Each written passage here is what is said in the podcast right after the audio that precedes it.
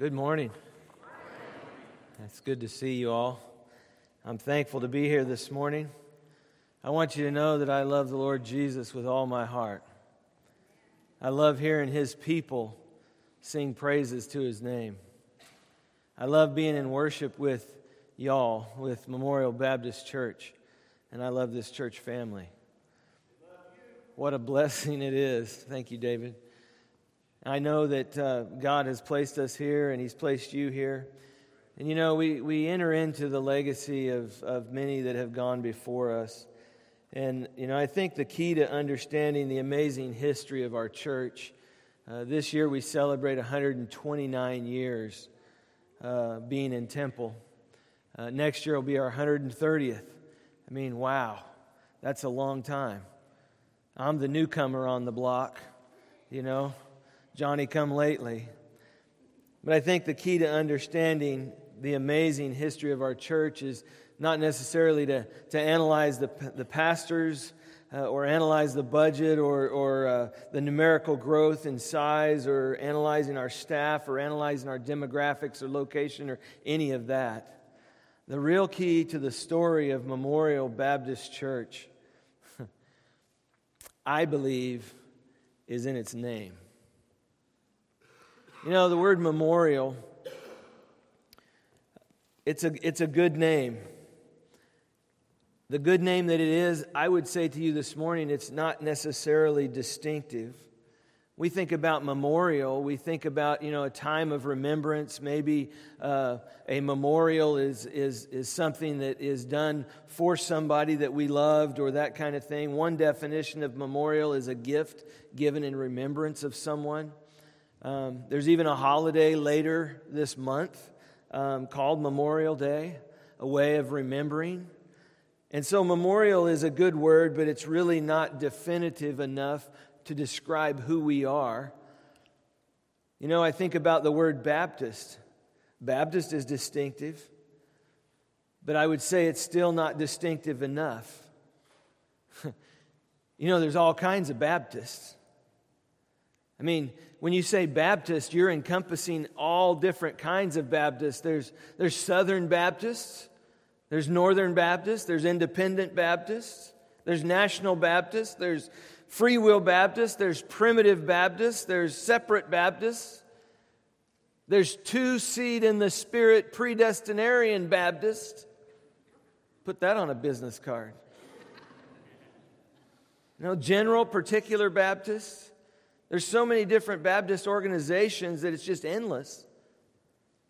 So, our distinction does not lie in the word memorial, although we believe that's a marvelous word. And our distinction does not also lie in the word Baptist, although the Baptist faith has, uh, defines a theological and spiritual reality for us. The key to understanding our church is to understand the word church. I think that's huge. I think that's important. See, that's what sets us apart. That's the key to our identity. We're not Memorial Baptist Club. We're not Memorial Baptist Self Help Organization. We're not Memorial Baptist Disaster Relief, although that is good. We're not Memorial Baptist Expo Center, or we're not Memorial Baptist Philosophical and Religious Advancement Society, or any of those kind of things. We are Memorial Baptist Church. The very name church immediately defines us and who we are. We're compelled by that name because it's not a human name. We have had the privilege of choosing our name, and the people basically who founded Memorial Baptist Church did well in choosing that name. And the words memorial and Baptist are not mandated for us, but what is mandated for us is the word church. We are a church. I love that. That's who we are. We are the church. We aren't anything else but a church. And I mean that in, in a wonderful way because if you understand what that word means, then you understand what our church is. And that is the key to understanding Memorial Baptist Church. It's the key to our identity. We belong to Jesus Christ. That's a beautiful thing. We are absolutely and completely unique. And when you understand church, you have a definition of who we are and what we are to be in this world that we live in. See, I think all of the above is very important for this reason. We need to understand what God is doing in our world today. See, Memorial Baptist Church is a haven, a home, I want to say a harbor for those in need. for those in need. It's a family for those who may be lonely. It's, it's a school for the untaught. It's a fortress of protection for the fearful. It's the open door for those who are shut out. It's a place of love for those who feel unloved. It's a place of peace for those whose lives are in chaos. It's a place of acceptance for those who've been rejected. It's a place of forgiveness for those who are guilty. It's hope for the hopeless. It's a place of light for those in darkness. It's a place of life for those in death. And it's when we said all that we can say about that, we've said something about how we are viewed by other people, but we really haven't gotten down to the core of what we are. People see us as that lighthouse, the place that is reflecting, hopefully, God's glory. And that's what we want to be about. But you see, our world is a troubled and divided world. Our nation is a troubled and divided nation. Our city is a troubled and divided city. And our churches are just like everything else around us. They're troubled and divided. But you see, God has a purpose for our world. He has a purpose for our nation. He has a purpose for our city and even for our church. A purpose that we must discover and put into practice. And the message of the book of Ephesians is affirming the purpose of God as being hope for our divided world. We so need to hear this today. We need to focus in on the fact that God is doing something in and through us and in our world today. You know, the, the Apostle Paul, he, he wrote the book of Ephesians from prison in Rome about 60 AD, possibly sending it to all the churches of Asia Minor at the same time as Colossians. And in just six chapters in the book of Ephesians, all the major themes of Christian doctrine and ethics are covered in those six chapters. Now, in spite of its broad range, in spite of its broad range of subjects, it's, it is the letter to the Ephesians is something like a pregame plan, if you will and Paul wrote to the Christians in Asia Minor to pull them together in their understanding of Christian faith and to give them a new vision of God's purpose. Folks, we need a new vision of God's purpose. See, he began, Paul did, describing the exciting project that God was working on. And Paul tells us that God is a planning God, and he makes his plans known to his people. He is a planning God and he makes his plans known to his people. I want you to read with me in, in your scripture Ephesians chapter 1, verse 3 through 10. If you have your Bible and want to open up to that or your, your iPad or whatever you use to, for your scripture, open it up here. And uh, we're going to read together in Ephesians chapter 1, verse 3.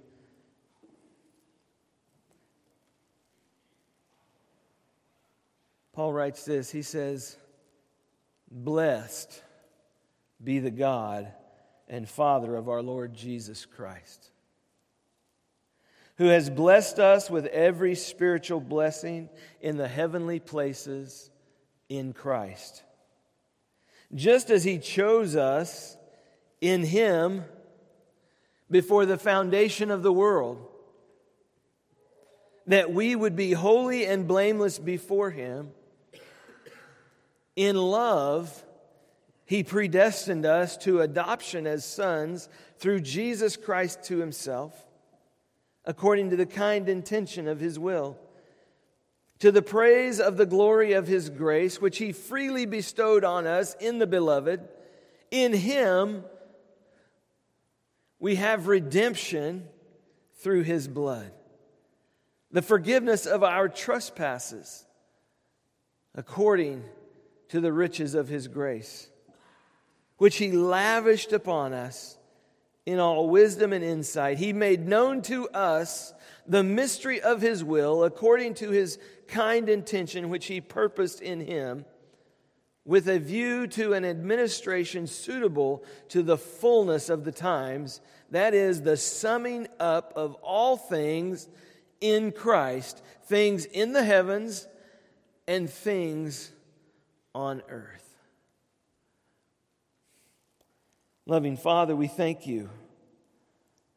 We thank you for your word, and we thank you for what you have done for us through Jesus Christ. Lord Jesus, we humbly bow. We call you Lord.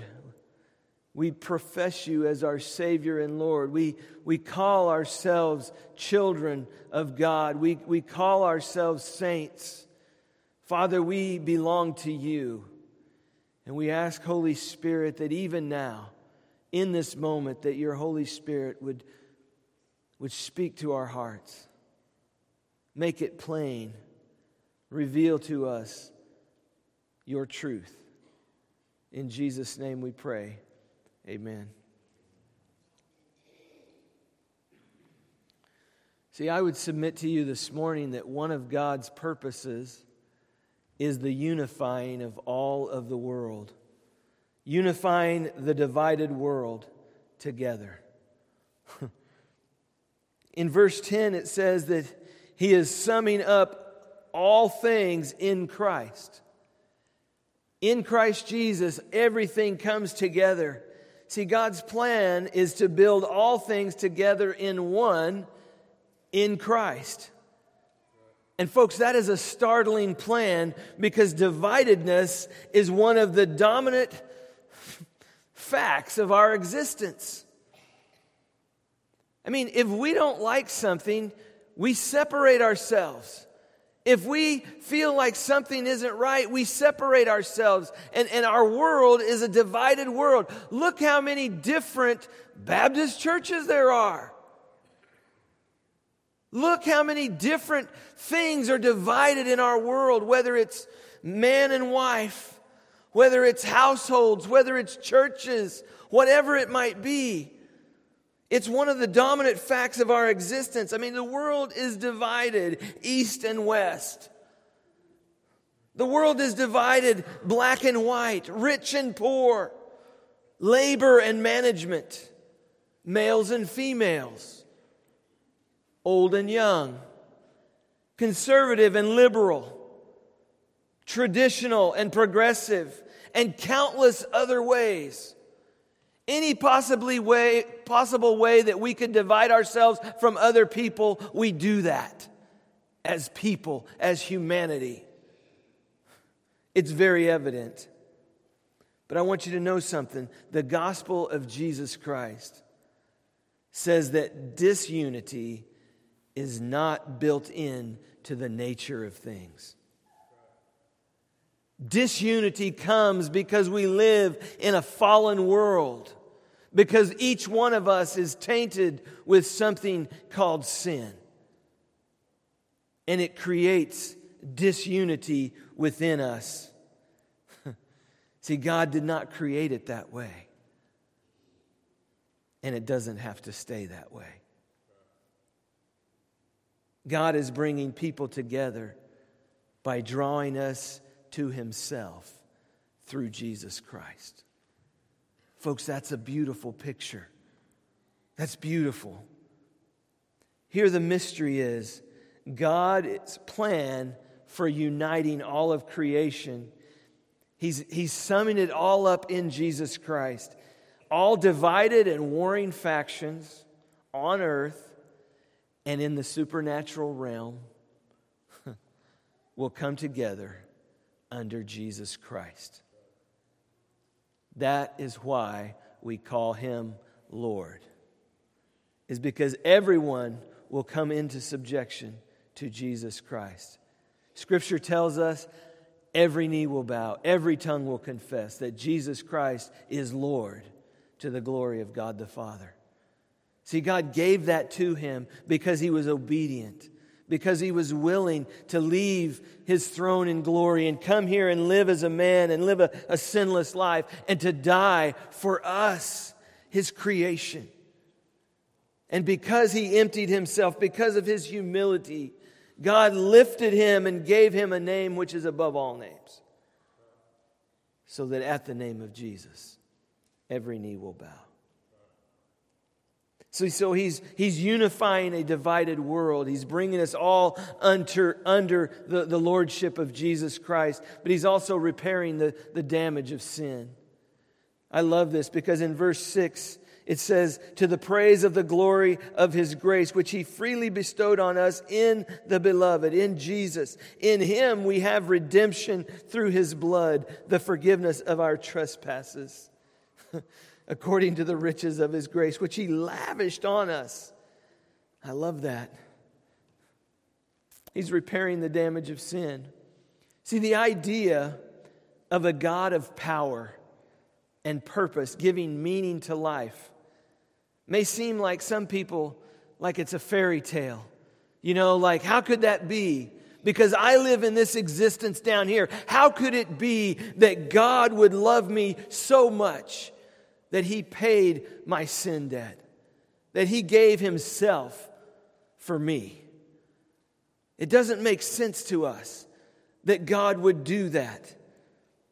See, our experience is quite often so far from that, that redeemed quality because our world is broken, our world is bruised. And Christian faith takes into account the, the seriousness of our problems. He says there in, the, in, in this passage in verse 7 In him we have redemption through his blood, the forgiveness of our trespasses. Folks, that cannot be underestimated. You know what a trespass is? You see signs that say no trespassing. It probably means that you're not allowed on that property. It means that you crossed the line somewhere. When the Bible speaks about our trespasses, it also talks about missing the mark because we all fall short of God's glory and we need something that can make us right. We need something that can put us right with God. We need something that can put us on the other side of that fence so that we are no longer trespassing. And so, what that means is Jesus Christ did that for us. And that's what he's saying. In him we have redemption through his blood. God has provided an answer that we could never provide. Through the blood of Christ, he destroyed the power of evil and opened a way for new fellowship with him.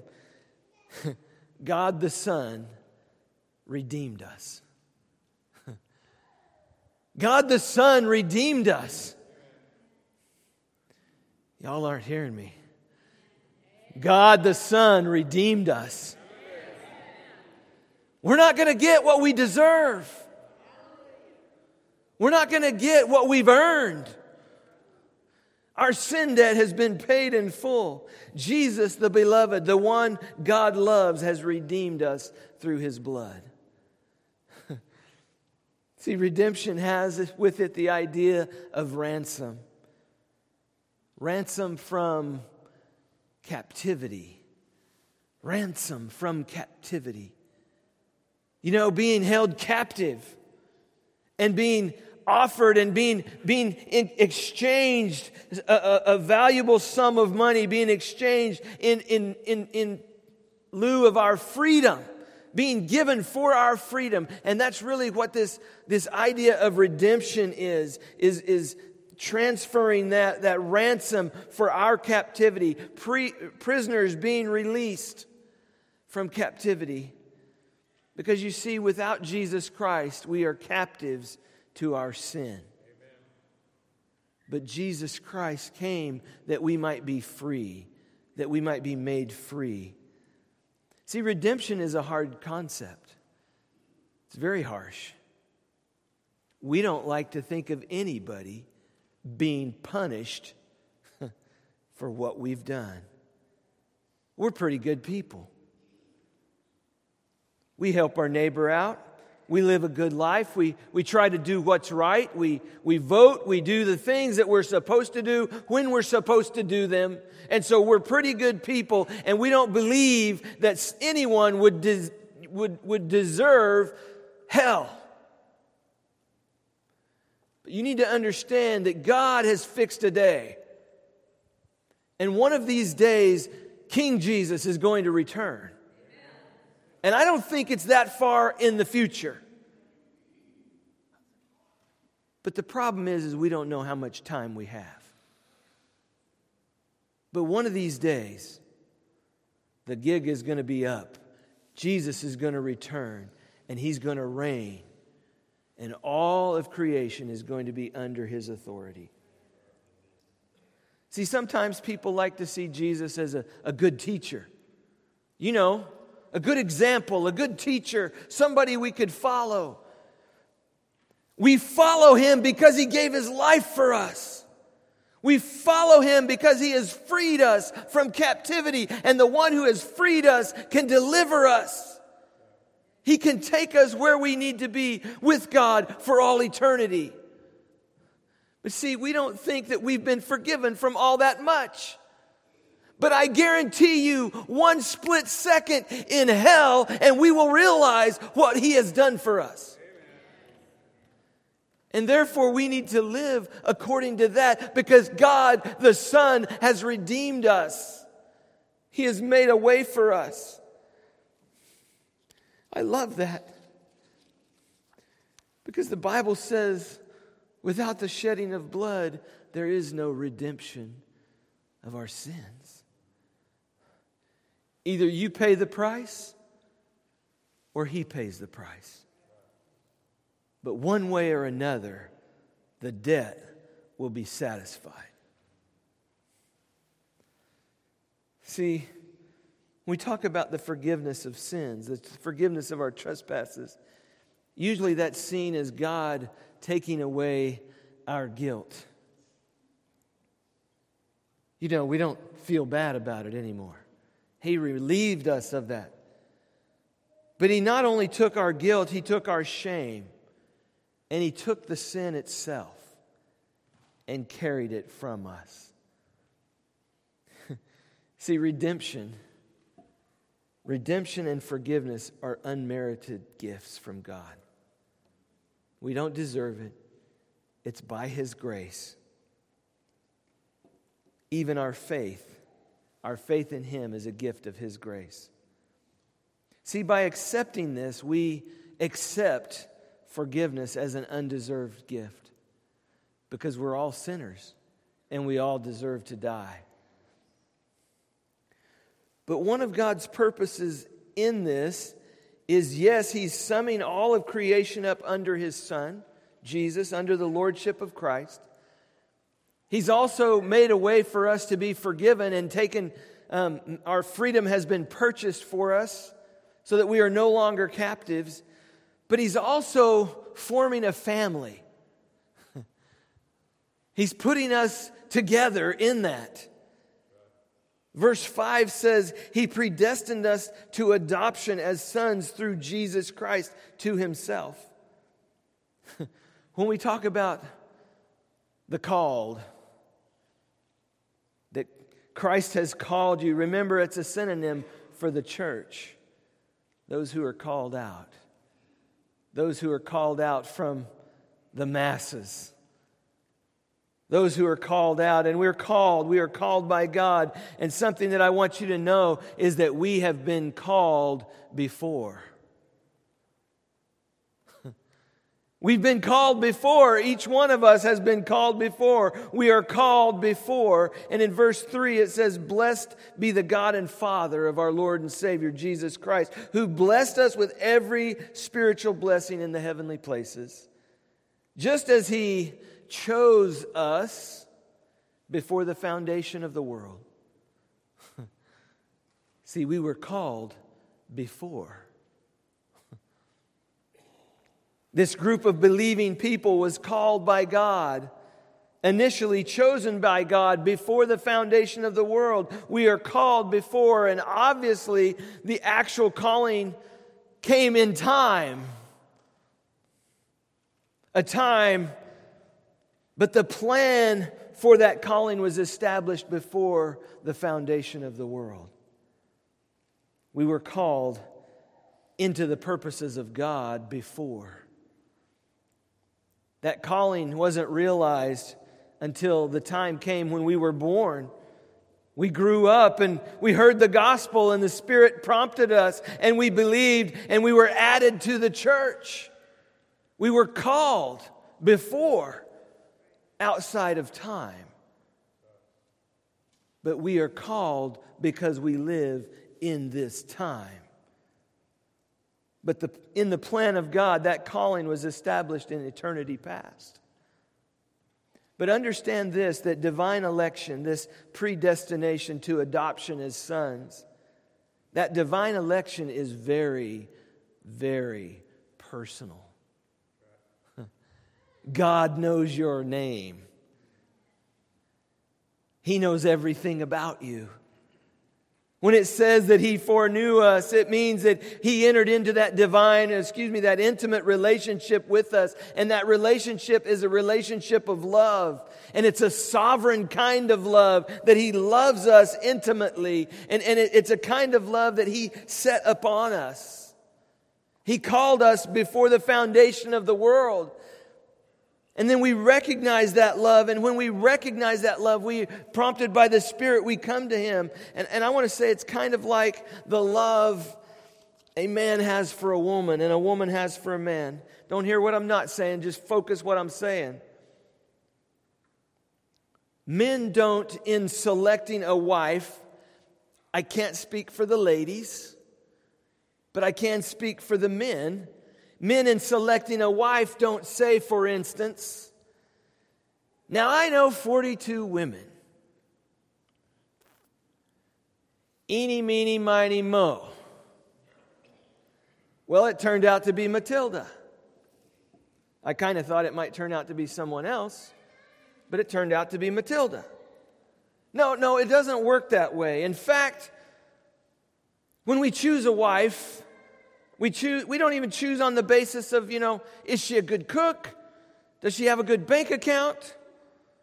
Is she good looking? Would she care for me when I'm sick?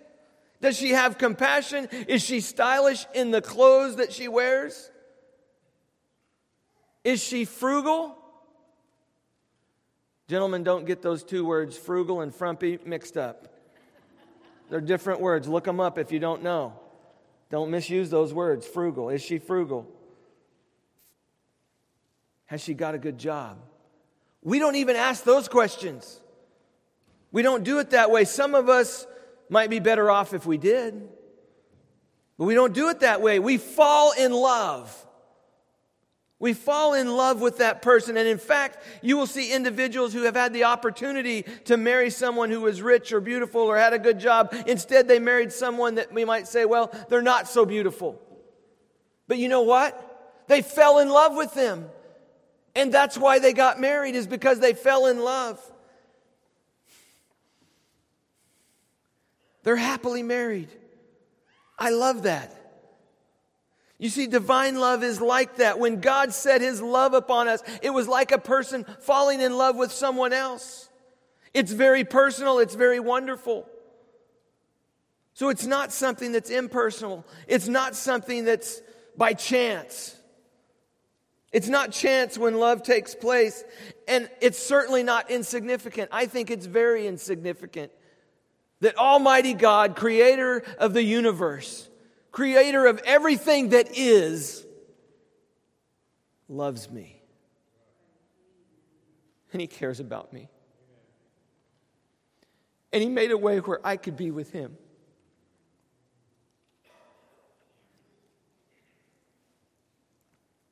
You know, there are people, sometimes you pour your life into them, and things get discouraging. I mean, they come and they sit under teaching and they just never seem to grow. You get concerned about them, but it seems like whatever you pour into their life, they, they listen to it and then they lose it all before they get to their car in the parking lot. That can be discouraging. They come with a thimble and somehow they trip and stumble before they get to their car in the parking lot and they lose everything that you've poured in. That's discouraging. There are people you know that you pour your life into them for years, and then all of a sudden something bizarre happens. They go off the deep end, they, they do some kind of bizarre, sinful thing, and you don't understand why. That's discouraging. Because you want life for them, you want them to be all in. We get discouraged when there's disappointments at levels of leadership. There's disappointment in, you know, when, when the financial area isn't where it needs to be. And it hinders us from doing the things that we want to do, need to do. But you know, all of this is very, a very small thing to me. The discouragement, anything like that. Because God loves me, He set His love on me. You know, people might ask how you deal with criticism. And I want to say this it really runs off like water off an Oregon duck's back. Because this whole thing is way far beyond me. If it were left to me to build a church, there wouldn't be one because I can't do that. Jesus said he would build his church, and I'm not about to compete with Jesus. I can't build the church. None of us can build the church. But there's a great sense of eternity unfolding in this family. I think it's just thrilling. Jesus said, I will build my church, and the gates of hell will not prevail against it. So we're part of something way beyond us. We're not responsible for the successes. All we can do is muck it up by our disobedience. See, He calls us to obedience. He calls us to do the things that we need to do but it's a small little place in terms of the world. It may not be like some big church out there that, that we think is changing the world, but in comparison, this is a small place in our city. It's a small place in our nation. It's a small place in our world. But we are building a history together with God. Each one of us. We're building our relationship with Him while we toil, while we struggle in this life on this earth. It's not only a small place, but it's a small window of time. A few years, hopefully, decades of ministry that God has given to us at the end of His redemptive history. See, we're coming in late in time when the Son is about to return. And he's going to reign victorious over it all. See, what I'm asking you here this morning is to look up from your cell phone. It's to look up from your busyness and really look to see God's purposes and to see why you're here and what in the world is God doing today? Because I believe that God loves you and God loves me. And He wants us to be a part of his family. And I'm asking you to begin investing in eternal purposes like you've never done before. Go all in with God, whatever that looks like. Being obedient to the Holy Spirit. Would you pray with me? Loving Father, I thank you for this time. And I thank you for your word. And Father, it's very challenging because we've been lulled to sleep by the cares of this life and by the cares of this world. Father, I pray that you would wake up your church.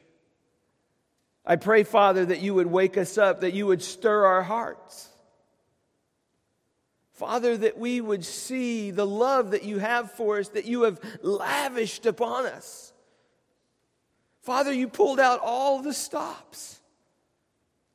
You made a clear path to you for each one of us if we will accept that. If we will receive that and profess Jesus as our Savior and Lord. Father, you have made a way for us. I pray, Father, that this morning, in the time that remains, that you would call us once again to yourself.